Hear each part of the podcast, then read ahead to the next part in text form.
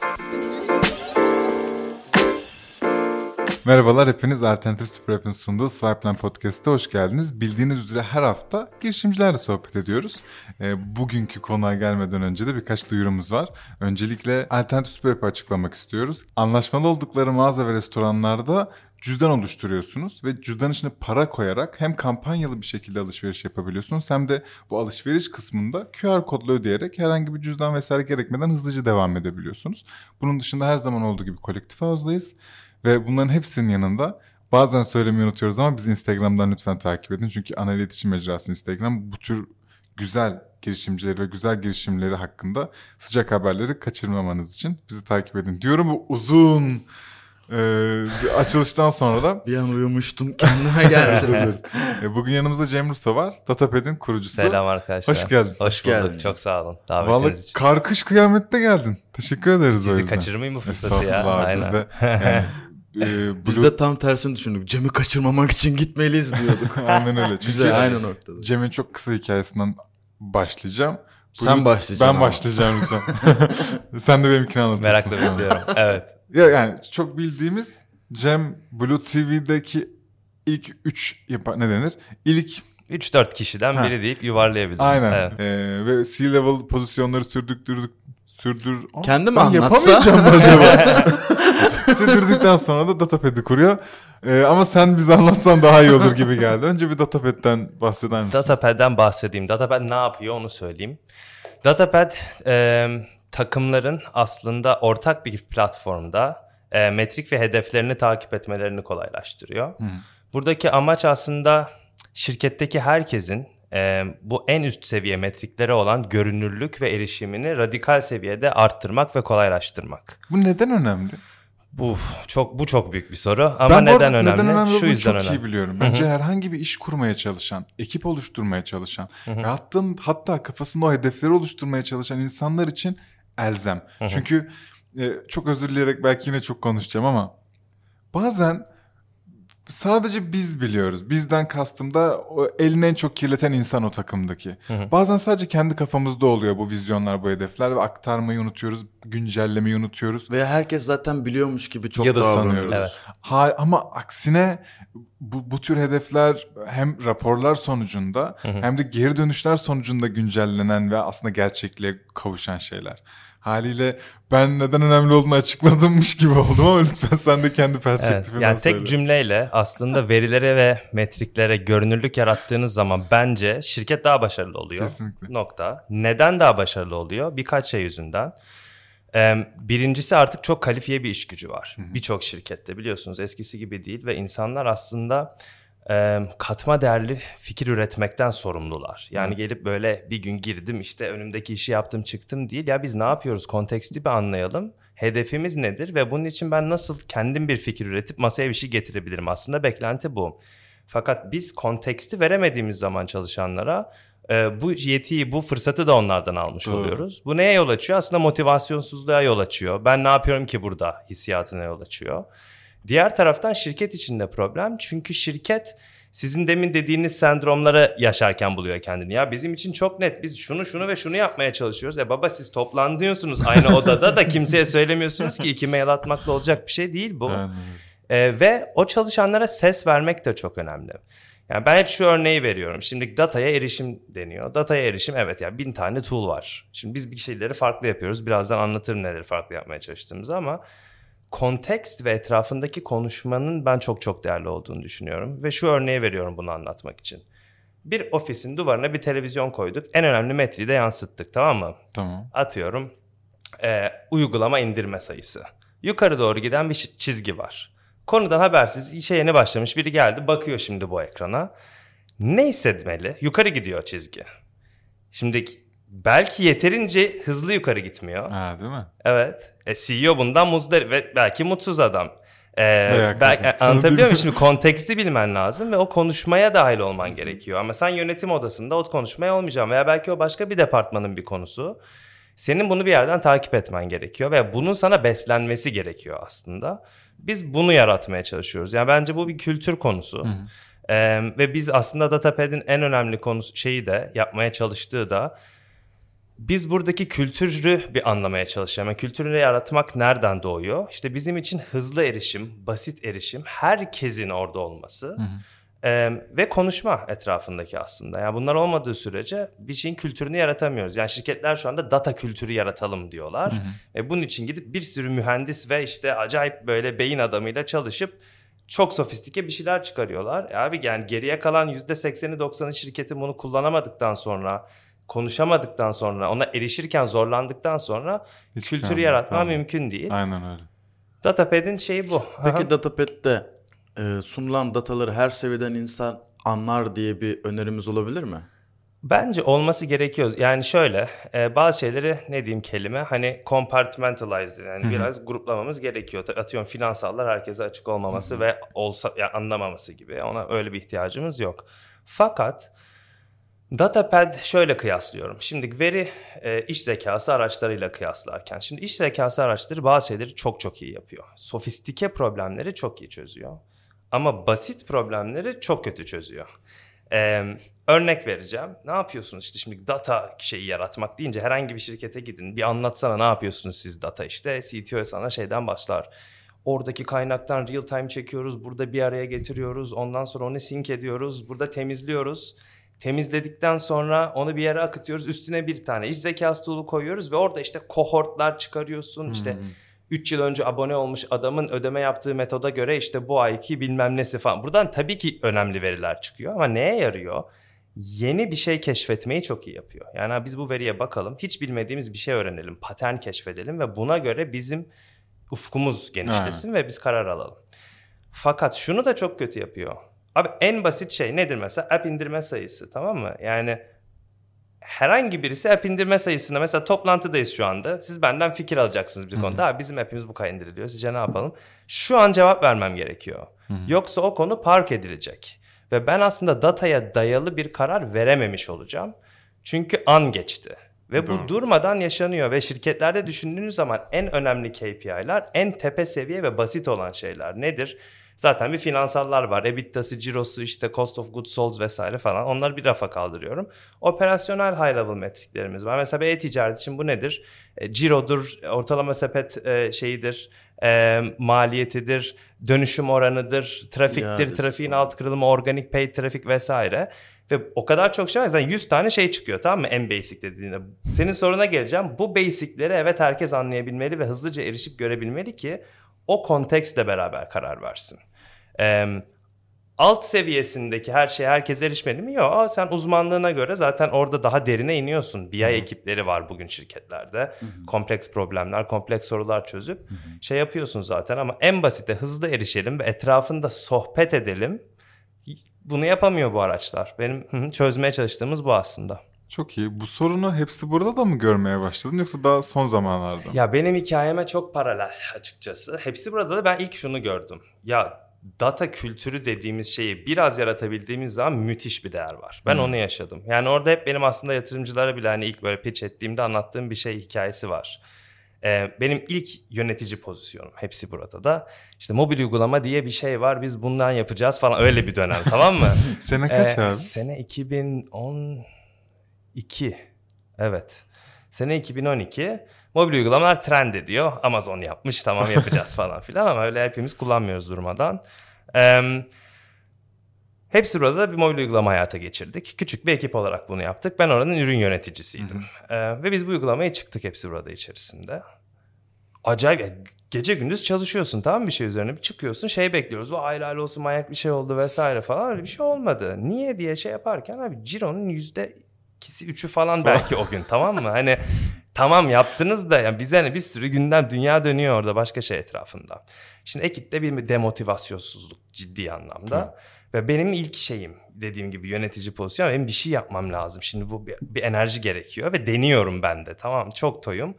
Bir sürü şey denedim uzun lafın kısası. İşte roadmap çalışmaları, brainstorming session'lar vesaire. Şurada döndü olay. En önemli metrik ve hedefleri her sabah gelip bir postite yazıp ekibin önündeki duvara asmaya başladık. ya burada şeyi, aynen versiyon Doğru. 0.1'i. aynen o. Aynen o. Ya orada döndü. Çünkü herkes şu, ekip şunu gördü. Ya tamam biz bir şeyin küçük bir şey olabiliriz de biz uygulamaya çıktıktan sonra iki katı artmış satışlar. Bir. ikincisi ya biz bu iş için buradayız. Ya başka bir şey için ya ben o adama bakıp oradaki özelliği kopyalayıp buraya koymak değil benim işim. Bizim atıyorum daha çok ciro veya işte şirket içindeki ciro payını arttırmak vesaire gibi elle tutulur hedeflerimiz var ve benim buna göre burada fikir üretmem gerekiyor. Ve hatta bir arkadaş şey dedi ya biz buna sadece mobile özel bir kampanya yapamaz mıyız? Biz Türkiye'de ilk defa işte mobile özel bu hafta sonu işte kargo bedava dedik. O Öyle mi? %3 %24 oldu 4 ayda. Aa, Ben orada şeyle yazdım. Dedim ki baba burada bir şey var. Bir şeyi doğru tutturdunuz. Bunu sen anla ve replike etmeye çalış. Yani ve bu benim için şeydi ya data etrafında bir görünürlük yaratmak. İşte data doğru bir keyword mi bilmiyorum. Daha çok hedefler, önemli Bence de, metrikler ve o konuşma. Çünkü o konuşmayı yaşamasaydık demin dediğim buraya gelmeyecekti yine. Yani o arkadaş o fikri atmasaydı ortaya. e, buraya gelmeyecekti, anlamasaydı. Em, ve konu şey değildi o gün. Yine böyle bir sürü sofistike tool'umuz vardı. Google Analytics'ten verilere bakabiliyordu isteseydi. Benim kariyerim ilerledikçe benim bu küçük ekipteki olan hadi bu görünürlüğü yaratalım e, sorumluluğum aslında daha büyük ekiplere doğru şey olmaya başladı. Şimdi daha fazla insana aynı şeye e, görünürlüğü yaratmak e, alignment deniyor. Yani aynı sayfada buluşalım. Aynı hedefi anlayalım, öyle. bilelim. Bu da, Beraber ve, ve ben bunu scale etmekte zorlandım. Yapamadım yani bildiğin. Yani birinci problem bu. Yani biz mesela farklı şirketlerde en güzel işte data warehouse çözümleri, bütün data birbiriyle şey ilişkili e, bütün tool'ları kullanıyoruz. Böyle kullanmamız gereken işte Tableau'ydu, işte Metabase'dir, Redash bilmem ne vesaire hepsi var. E, dataya erişim polisimiz, şeyimiz, kurallarımız süper esnek. Yani diyoruz ki istediği, isteyen herkes erişebilir. Hatta erişin adı- ekipleri bile biz dataya göre böldük. Dedik abi sen abone getirme ekibi, Aa, siz işte e, izletme ekibi vesaire. Hani kültürü aşılamaya çalışıyorsun. çok güzelmiş. E, ama olmadı. Ya ben gerçekten fail ettim. Ve fail ettiğim noktada nerede fail ediyoruz ve burada ne kısa kalıyor? Beni aslında bu datapad fikrine götürdü ve demin dediğim şeylerdi konu. Yani bir kişi ofise geldi evet onun işi değil. Bilmesini istiyorsun da her sabah sen git şurada inanılmaz kullanması zor olan tool'u aç. E, ondan sonra oradan bir bak ne yapıyoruz. Yok ya adam yani kafasında o kodu nasıl çözecek onu düşünüyor belki. Ya da pazarlamadaki işte bu sabahki posta ne yazacağını düşünüyor tamam mı? Onun beslenmesi gerekiyor. Dün bu oldu. CEO mesaj at, downloadlar süper gidiyor. İşte yarın işte bir ya o konuşmanın ona gelmesi gerekiyor aslında. Pushlanması çok önemli. İkincisi bir toplantıda merak ettiği anda erişebilmesi lazım. Yoksa demotive olacak bir daha yapmayacak çünkü. Evet. Yani baktım bir şeye ya abi yanlış bakmışsın oraya değil buraya bakacaktın. Ne abi bakmayacağım o zaman bir dahakine. Tamam bunlar da hep yaşadığımız problemler. Hı hı. Şunu söyleyebilir miyiz? Datapad biraz daha okur yazarlığı kolay olan ve çok da ön çalıştırma hadi buna entegrasyon mu desek ya da onboarding mi diyelim. Yani bir insan onboard etmeye gerek olmayan bir tool mu diyebiliriz? Aynen buna? öyle. Bütün amaç o. Yani demin dediğim iş zekası tool'larını en kuvvetli şeylerini yazarsak yine sofistike problem çözüyor. Uzman kişiler için yapılmış. Yavaş em, ama çok çeşitli ve her tür veriye erişebildiğin platformlar. Datapad bunun aynası, zıttı. Anladım. Herkes erişiyor. Çok basit, yavaş değil, çok hızlı Ee, ve anlık ama şeyi de ben kötü yapıyorum mesela. Ya güzel download buymuş. Şimdi bunu hangi şeye platforma göre olduğumuzu kırıp bir bakalım dersen Datapad'de o da zayıf kalıyor. Hmm. Çünkü ben bir feragat etmek zorundayım. Herkesin kullanabildiği ve son derece basit olması için özelliklerden feragat ediyorum ki Evet. şey olsun. Gerçekten en basit soruya çok hızlı eriş, etrafında konuş. O anda senin için şey, data sana push ediliyor. Ama o iş için zaten farklı tool'lar var. Yani ben rakip değilim aslında diğer bu iş zekasılara. Başka bir katman. veya Tabii, tabii. işte birlikte daha güzel. Sen bir olan. kültür ürünüsün. Biraz Sen bir kültür kültür oluşturma ürünüsün aslında. Evet tabii ki işe ve verimliliğe göz kırpıyor. Bundan asla şeyimiz yok. Ee, kuşkumuz yok ama biraz daha aynı rotaya sokmak ekibi olduğu için ben tamamen kültür gibi görüyorum. Hı hı. Şimdi demin bir kültür tarafını anlattım da bir ikinci problem daha var. Onu kendim için çözmeye başladım ben. O da şu. Ya bir yerden sonra o kadar fazla veri ve high level metrik dediğimiz şeyle e, şey yapmam günlük hayatta benim aslında aklımda tutmam ve işte toplantılarda yine bakmamız ve onun üzerine hemen konuşmamız gerekiyor ki ben bunun içinden çıkamamaya başladım. Bir iki okazyonda da bence rezil oldum. Bir danışmanla gittik tam deminki örnek aslında. Ya kaç şeyi konuşuyoruz ya app, bizim app'imizin review'larını nasıl arttırırız? Kaç download'unuz var dedi. Ben error verdim tamam mı? Ve bulamıyorum ya diyorum. Çünkü yeni dizi çok, girmişiz. Çok download'umuz var. Çok var ama hani çok var. Ne yapabiliriz? Aynen. Çok var. Ee, yeni dizi girmişiz. Günden bir buçuk ay önce değişmiş tamam mı ya? Bambaşka bir rakam ve bilmiyorum ya. Bunun gibi şeyler mesela raporladığın üst yönetici birisi arayıp dün abonelikler nasıl gitti? Kampanyayı devam ettiriyor muyuz falan. Hani anlık veriyi bilmen gerektiği Evet. ve bunlar basit veriler yine demin dediğim gibi. Ee, ama o anda ihtiyacım olduğu ve yani hafızama da güvenemediğim bir yere geldi artık yani. NPS skorumuz kaçtı? Call center'da kaç dakika konuşuluyordu? Onun employee turnover rate'imiz nedir? Finansallar, bilmem- Yüzlerce yani parametre, sınırsız yüzlerce parametre evet. ve hepsini kullanıyorsun. Canlı yayınları bedava yapalım mı? Şimdi bin tane şeye bakacaksın. Türkiye'deki ortalama reklam CPC geliri neydi? Bunu biri söylemişti işte falan. Çıkamadığım bir yere geldi ve ben şunu yaptım. Ee, abi uygulama olsun. Ben en önemli şey de buraya elimle gireyim. Gerektiği zaman yazayım ama o anda bana söylesin. Mobil uygulamadan Mobil uygulama. Aynen ve ben bunu yaptım kendim için. İşte EBITDA, churn, bilmem ne, abone falan filan. Sonra baktım abi her yönetim toplantısında CFO'dan hızlı şeye EBITDA'ya cevap veriyorum falan tamam? Dedim, bir dakika ya burada bir şey var. Sen kendine yaptın kendime kendi kendi bir şey kendime evde hobim aynen bunu yazdım. Ee, hatta bunun ilk bir versiyonu da at, şey- zamanında store'a yolladım. İşte pick up edilmişti falan filan böyle. O zaman böyle hesap makinesi bilmem ne falan. Çünkü ben orada hesap da yapıyorum. Çıkarıyorum abi bizim session'da bunu çarptım bu oldu beyler hadi böyle karar alabiliriz vesaire. Sonra diğer problemle birleşti bu biraz. Ee, ya şeye gitti çünkü. Ya Cem bu güzel sen yapıyorsun da biz de kullanalım. Ha bir dakika. Hani beraber biz bunu kullanırsak o zaman şey oluyor işte zaten. Şimdi ürün. Ben tam olarak ne görüyorum? Nasıl bir Hı hı. ekrana bakıyorum? hı. Nasıl parçalanmış bir arayüz var? Hı hı. Ve ben direkt ilk aklımda canlananı ki işte biz de biraz araştırdıktan sonra anladığımızı söyleyeceğim. Hı hı. Ben işte oradaki yönetim kurulundan biriyim ve bir hedef giriyorum oraya. Buna hadi diyelim ki 100 bin app indirilmesi. Hı hı.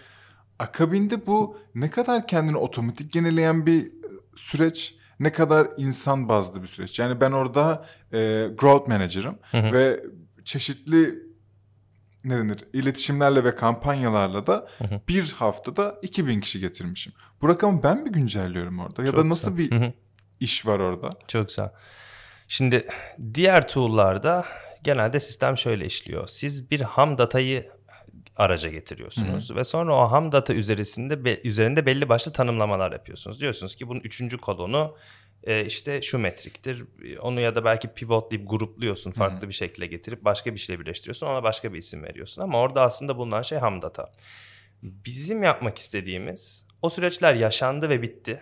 Hmm. En nihayetinde hani bir şirkete hep şu soruyu soruyoruz. Yani sen haftalık veya aylık bütün KPI'lerini review edeceğin toplantıda neye bakıyorsun? Çünkü genelde bu araçlara bakamıyorlar. Çünkü her şey orada birleşmesi çok zor oluyor. Bazı Evet. şeyler offline yani call center'da ortalama konuşma süresi. Şimdi bunu o tool'a entegre etmek istesem boşu boşuna bir arge yapacağım. Tamam mı? O sunumda oluyor, Excel'de oluyor vesaire. Aslında datapad'e girilmesi gereken veriler tam olarak o veriler. Yani senin o haftalık veya aylık review yaptığın anda sen neredeyse o veri ve oraya getiriyorsan ben oradan alıp devam etmek istiyorum süreci.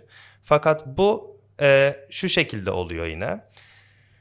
Tıpkı aynı o raporlama anında olduğu gibi e, herkes kendi şeyini getirmekten sorumlu ya. Yani pazarlamacı ortalama müşteri edinim maliyetini mesela raporluyor. Belki bunu kanal bazlı raporluyor.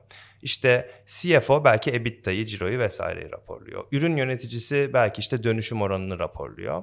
E, bir sunuma ekleyeceğine Datapad'e raporlasın diyoruz. Şimdi ilk etapta bunu manuel olarak ya da bir Google Sheets'ten çektiğimiz bir e, şekilde yapmaya başlayacağız diyoruz.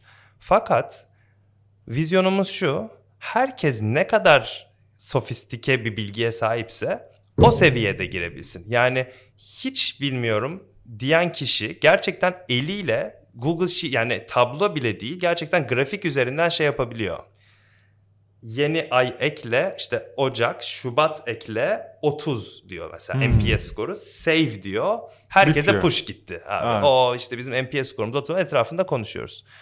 BI'ci kişiye gidelim. Ya abi ben her şeyi automate ettim. SQL query'lerim var. Tamam. O kişi de arayüzde aslında o query'sini yapıştırıyor ve kendi raporladığı şeyi artık automate edebiliyor.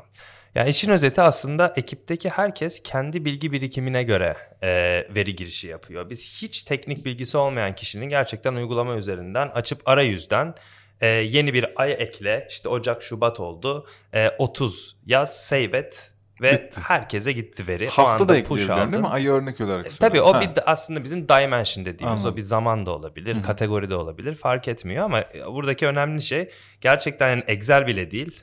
Orada e, ne arayüz üzerinden tek bir şeye bas. 2 2 3 tuşa basıyorsun ve veriyi raporlamış Çok daha oluyorsun. görseller ve Evet. butonlar ve rakam. Aslında bu tamamen rakamlarla bizim aramızı yapan bir tool Evet. gibi hissettiriyor Aynen. bana. Hı hı. Peki her şirket için e, özelleştirilmiş bir ekrana mı sahip ve rakamlara sahip yoksa siz işte Değil. Değil mi? Ha, Değil, nasıl ilerliyor değil. orası? E, yani tamam işte software as a service benim bu, ya buradaki vizyon şey. Biz çok yatay ve esnek bir ürün yapalım. E, herkes kendi kurgusuna göre bunu adapte edebilsin. Çok güzel bir örnek Trello. Yani proje yönetimi için neyse işte siz farklı bir pipeline çizebilirsiniz. Aynen. Başkası aslında çıkış şeyi online post-it olsun. Hani Değil mi? Böyle çıkan Kesin. bir şey. Ben de şey diyorum. Hepimiz metriklerimizi rahatça raporlayabildiğimiz kolaboratif bir platform olsun. Çok basit olsun ki herkes kullanabilsin. Bu ne tür şekillerde kullanılacak birazcık biz pazarda göreceğiz ama tabii bu benim bir yanda bu bir sorumluluğum. Bunu keş- önden keşfetmeye çalışıyorum şu anda ve işte bizim use case dediğimiz veya decay hangi decay'ler bunu kullanacak böyle önemli sorular var şu anda. Onu yavaş yavaş keşfetmeye çalışıyoruz. Böyle önemli sinyaller var yakaladığımız. Ee, ve bence şu da önemli. Yani Datapad ürününü bir büyük bir kurum içerisine koyduğun zaman demin dediğimiz görünürlük ve iletişim ve o tarz şeyleri, değer teklifleri sunabilmeye başlıyor. Daha küçük bir ekibe verdiğiniz zaman da şeyi sağlayabiliyor aslında düşündüğünüzde. Yani siz mesela 10 kişilik bir ekipsiniz şu anda anladım. Altı. 6 6 kişilik demin tamam. 6 kişilik bir ekipsiniz. Şimdi siz bir iş zekası tool'unu ayağa kaldırıp oradan bir şeyler takip etmek isterseniz inanılmaz büyük bir efor ve Evet. saçmalık. Aynı zamanda maliyetleri de çılgın. E ne yapıyorsunuz? Büyük ihtimal kendi rahat ettiğiniz belki Excel'lerde başka yerlerde verileriniz var. Şimdi siz niye... Evet. Bir Excel var.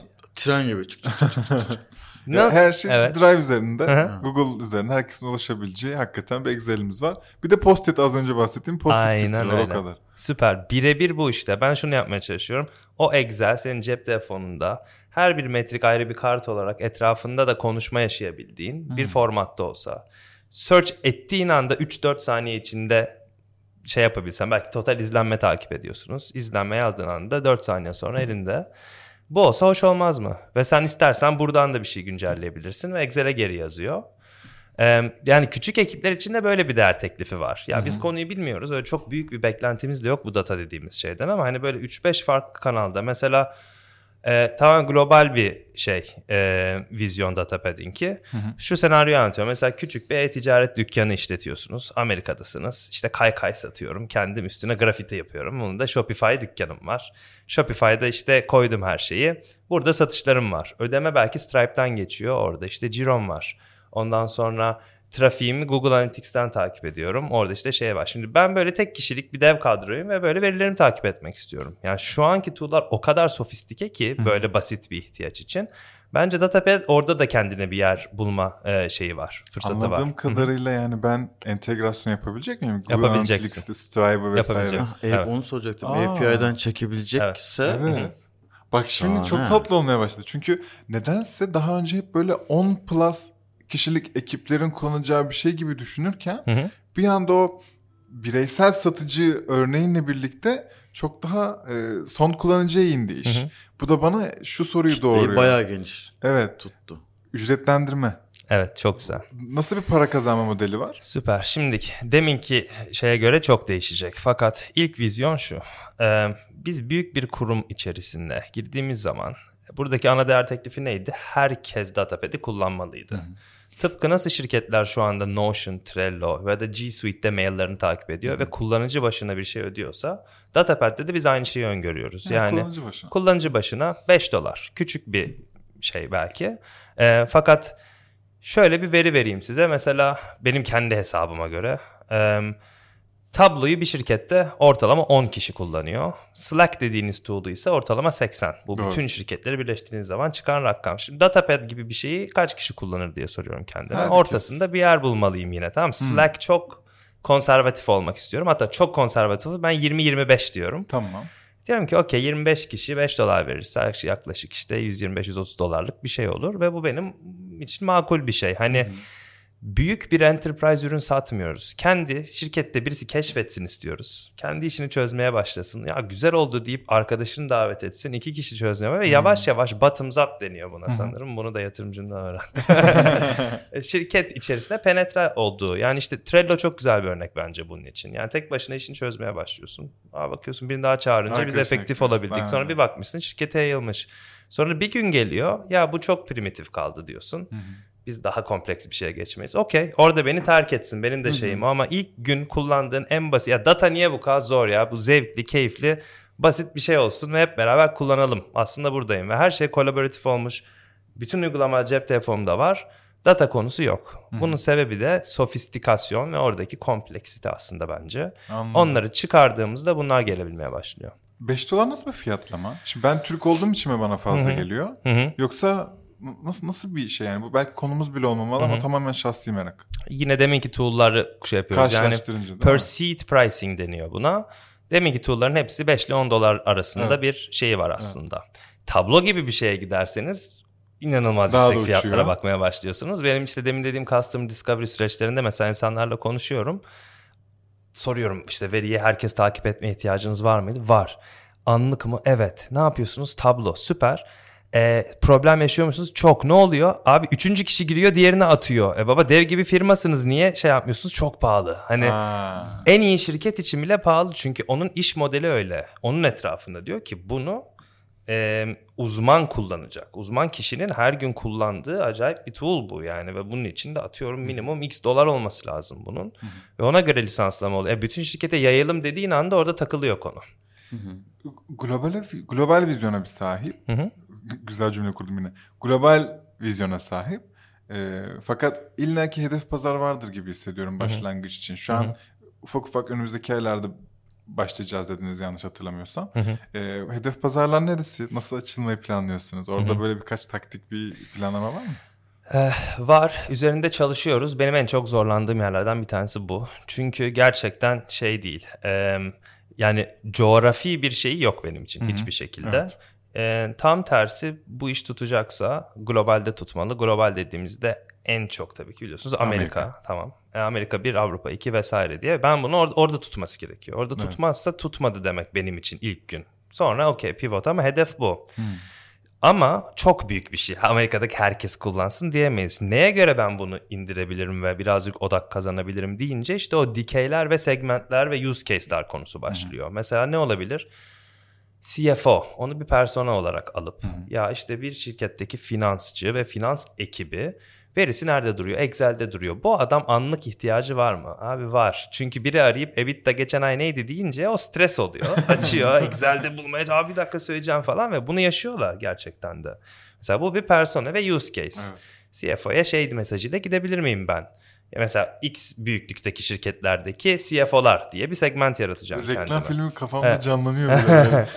Aynen. İşte üst yöneticin aradığında işte hep stres oluyor musun falan. Değil mi? Böyle, orada böyle bir, bir şeyler Elin yaşayan bir insan şey varsa bir oluyor. anda böyle Evet. app gösteriyor falan. Böyle. Kafada Tam şimşek çıkıyor animasyonda. Tam Trendyol animasyon şeyciliği, reklamcılığı oldu ama. Ya bu bir use case veya işte apayrı bir örnek vereceğim. Şimdi işin içinde kolaborasyon ve yorumlaşma vesaire olduğu zaman o da bir sürü değer getirebiliyor. Mesela bir tanesi dijital pazarlama ajansları. Birçok müşterisi var ve birçok müşterisinin de genelde ihtiyacı şu oluyor. Ya bize bir dashboard ver, güzel her şeyi görelim oradan konuşalım. Ama o veriyi konsolide etmekte çok zorlanıyorlar. Çünkü birçok data kaynağı bazı şeyler öyle ya da böyle yine elle girilmek zorunda kalıyor. Ee, ve hani zorlanıyorlar diğer tool'lar. İşte Google Data Studio falan çok şu an popüler böyle şeyler için. Oraya gidebilir miyim? Bu bir segment olabilir mi? Ee, onun dışında CEO. En çok o seviyor ben anlatınca. Diyor ki bir dakika benim cebimde her yerde şey olacak böyle bakacağım. Adam bayılıyor tamam mı? mi gelecek? Ama ben biliyorum ki CEO'nun derdini çözerim de yani o devasa pazar yani baş, herkesin derdini çözebilmek burada en güçlü olacak. E, segment belirlemek, use case belirlemek, dikey belirlemek ve on, oradan yola çıkmak. Bunun için işte biz messaging'ler deneyeceğiz. Doğru kişilere reach out edeceğiz. Belki ilk gün kendimiz yapacağız ya bir tanışabilir miyiz? Virtual coffee yapabilir miyiz? Yani biz böyle 100 kişi, 200 kişi belki şey yapacağız ve onlardan hem öğrenip hem de onların derdini çözmeye çalışacağız. Yani buradaki şey Silikon Vadisi şeyi şeydir yani küçük bir grup kitleyi çok mutlu etmeye odaklan. Yani herkese birazcık mutlu etmektense o küçük kitleler kim ve çok mutlu edebiliyor muyuz? Biraz onu bulalım. Sonra zaten her şey organik olarak gelişiyor olmalı. Çünkü adam o kadar memnun ki arkadaşına söylüyor, başkasına şey oluyor öyle yani. Hı hı. Peki e, senin mesela bir şirkette kafalaman gereken pozisyon kimdir? Sen Datapad'i kime satmayı hedefliyorsun? CEO'ya mu, CFO'ya mı, CTO veya C-level Pazarlama olmasına ekibi mi? gerek yok. Aynen. Pazarlama. Yani kim senin böyle can alıcı ben bunu alırsam şirkete alırım dediğin kişi kim? Ya bence en öncelikle yönetim ekibindeki tepe pozisyonlar. Çünkü bu bu insanların gerçekten hani demin verdiğim örneklerde yani durmadan en önemli verilere bakarak karar vermeleri gerekiyor. Orada durmadan zaman kaybediyorlar. En basit şeylere erişmekte zorlanıyorlar ve konuştukça da görüyorum ve onlar şeye çok yakın. Yani bir şeye bakıp karar verip sonra elde ettikleri değeri direkt böyle 1 2 3 diye görebiliyorlar. Yani onlar şeyi fark ettiği noktada ya bir dakika bu benim hayatımda ben atıyorum 10 gündür deniyorum ve 4 toplantıda böyle inanılmaz vakit kazandım ve biz güzel karar verdiği yaşadığı anda o zaten onun değerini fark etmiş olacak benim için. Dolayısıyla o üst yönetim ekibi bence direkt. Zaten evet cepte. doğru. Aynen.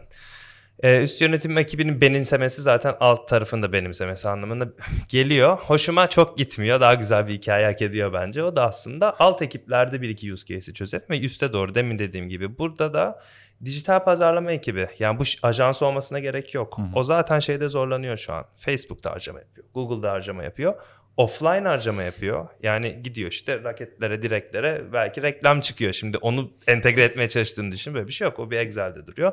Hepsini alıp e, hesaplayıp bir yerde konsolide ediyor ve raporluyor şu anda. Ama bunu yaptığı sempatik bir yer yok. Yani bunu yine tabloda çözecek hali yok. Yine Excel'de tamam ya da Data Studio'da ya da başka bir şeyde. Ürün yöneticileri A-B test yaptı sonucu çıktı bir yerde durması lazım. Yani hep mail atıyor. Aa, doğru Tamam mı? evet. Ya da işte o ilk verdiğim örnek. Belki kendi ekibine veriler etrafında görünürlük yaratmak istiyor ve çok basit ya. Total download. Şimdi bunu entegre etmek de bir iş. iTunes'dan çekiyorsun, Google Play'den çekiyorsun, bir araya getiriyorsun falan. Zaten bunu üst yönetime raporluyor belki. E, o sırada sen buradan yap onun yerine.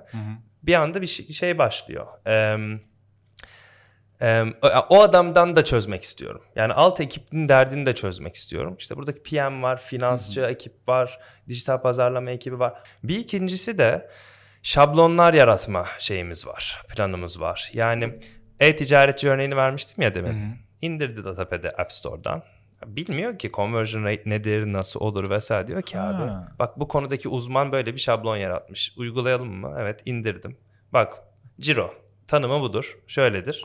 Hah, Gir. Tam aslında bu, Heh. az önce bunu sormak istiyorum. Aynen. Çok iyi. Em, conversion rate işte bilmem mesela herkes bunu takip ediyor ve ben artık şeyi de öğrendim orada. Yani e, ne takip etmem yine kültür ve şey tarafında en bilgisiz kişiye biz bu, bu şekilde asist edebiliriz diye düşündük.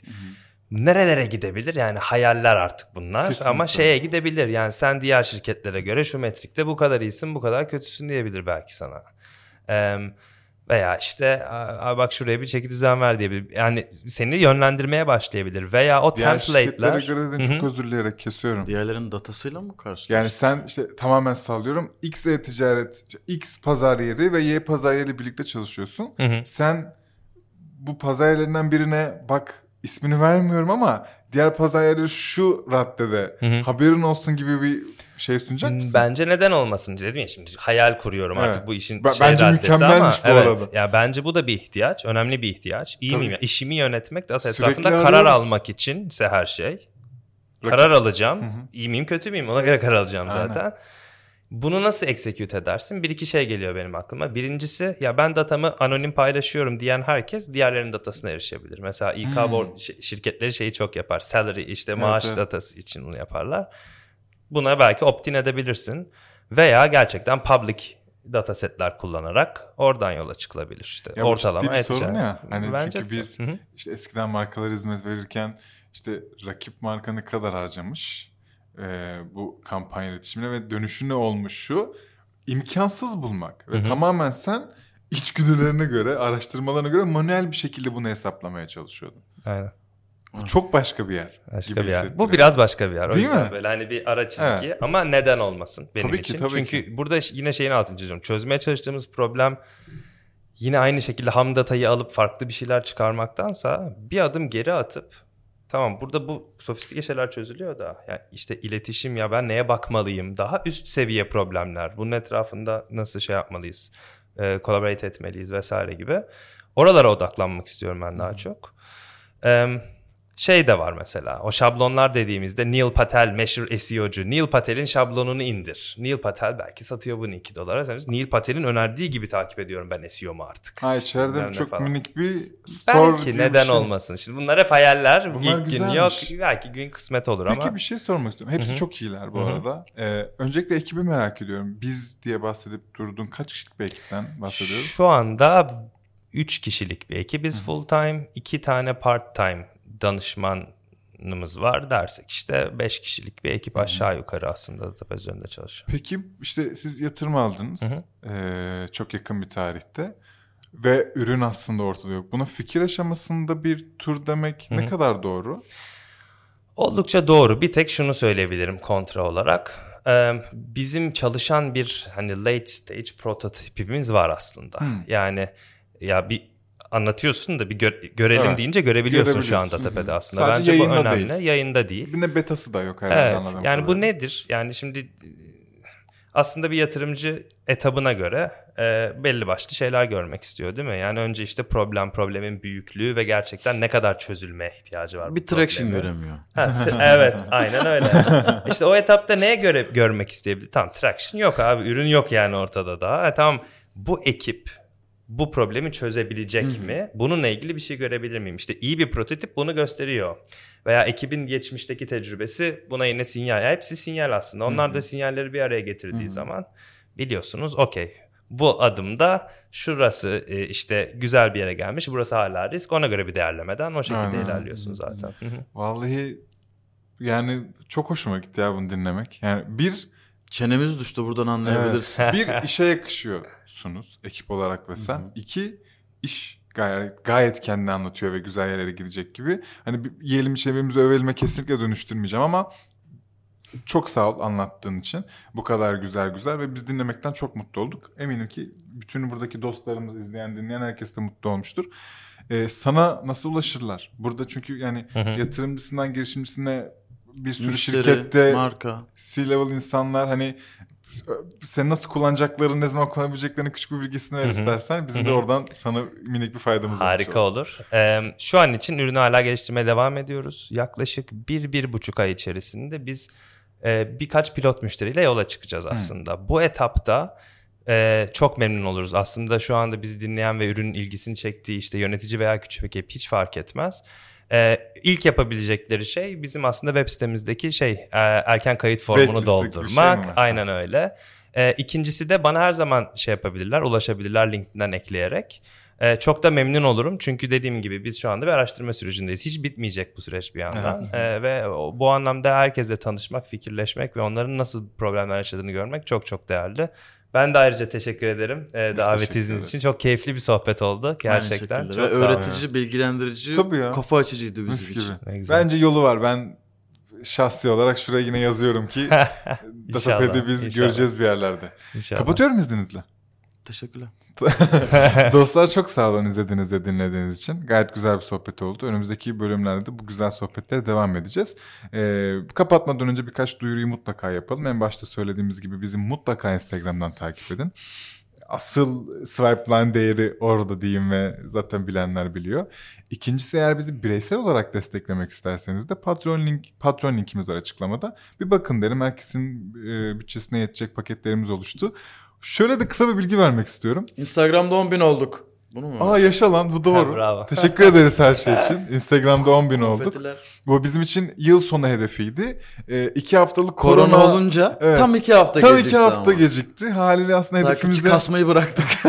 iki hafta korona olunca bir durduk ama e, aslında iki haftayı şey yaparsak oraya eklersek tam zamanda olmuş olduk. Çok sağ olun destekler için.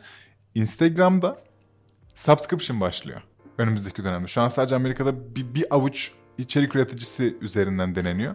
Haliyle Türkiye'ye gelir gelmez bu Patreon hikayesini direkt Instagram'a taşıyacağız. Neden böyle bir önden bilgilendirme verdim bilmiyorum ama Kredi heyecanlıyım. kartı olmayanlar Şimdiden kredi kartına yaşınız tutmuyorsa papara falan çözün o işleri. Neyse. Böylelikle de Alternatif Super App'in sunduğu Swipeline Podcast'ın sonuna gelmiş olduk. Bir sonraki bölümde görüşmek üzere. Kendinize iyi bakın.